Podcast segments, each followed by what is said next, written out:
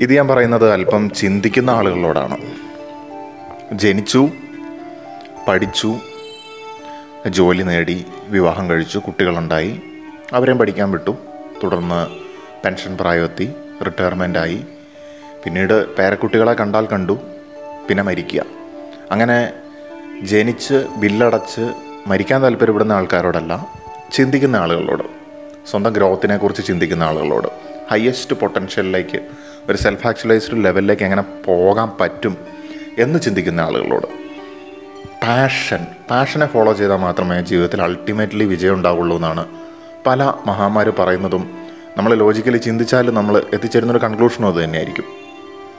ജീവിതത്തിൽ പല ഘട്ടങ്ങളിൽ ഒരു കൺഫ്യൂസ്ഡ് സ്റ്റേറ്റിൽ നമ്മളെത്തും.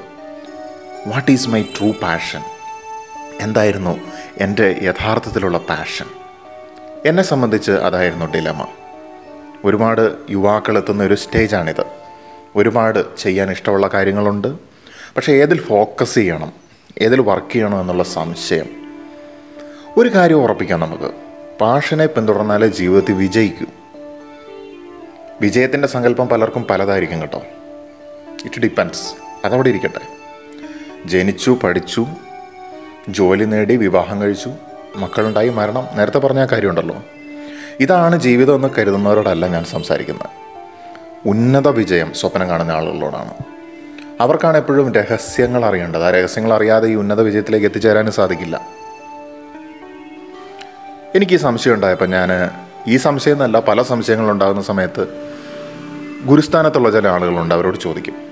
ഞാൻ എന്റെ ഒരു ഗുരുവിനെ അദ്ദേഹത്തിനോട് ചോദിച്ചു what is my true passion എങ്ങനെ എനിക്ക് കണ്ടെത്താൻ പറ്റും എന്റെ യഥാർത്ഥ passion I mean a dilemma how can I find my true passion അദ്ദേഹത്തിന്റെ ഉത്തരം വളരെ മനോഹരമായിരുന്നു. ആ ഉത്തരം ഞാൻ നിങ്ങൾക്ക് ആയിട്ട് ഡെലിവർ ചെയ്യുകയാണ് നിങ്ങൾ ചെയ്യാൻ ഇഷ്ടപ്പെടുന്നത് എന്തോ അത് എത്ര നേരമായാലും വിരസതയില്ലാതെ വിശപ്പിനെയും ദാഹത്തെയും മറന്ന് ചിലപ്പോൾ ഉറക്കത്തെയും മറന്ന് അങ്ങനെ ചെയ്യാൻ പറ്റുന്നത് എന്തോ you don't think it is a responsibility or a job നിങ്ങളുടെ അധ്വാനം പണം സമയം. കയ്യിലുള്ളത് എന്തും അതിലേക്ക് അർപ്പിക്കാൻ തയ്യാറാണ്. ഈവൻ യുവർ ബോഡി തിരിച്ചൊന്നും കിട്ടിയില്ലെങ്കിലും കുഴപ്പമില്ല. പാഷൻ ഒരു ലഹരിയാണ്. ഒരിക്കലും മതി വരാത്ത ലഹരി. ഇതായിരുന്നു അദ്ദേഹം പറഞ്ഞ ആ ഒരു വിവരണം എന്ന് പറയുന്നത്.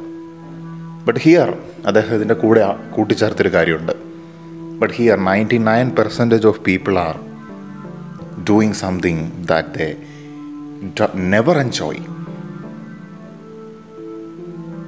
the never enjoy doing for the most part of their life ജീവിതത്തിൽ മുഴുവനും ചെയ്യുന്ന കാര്യം ഇതാണ്.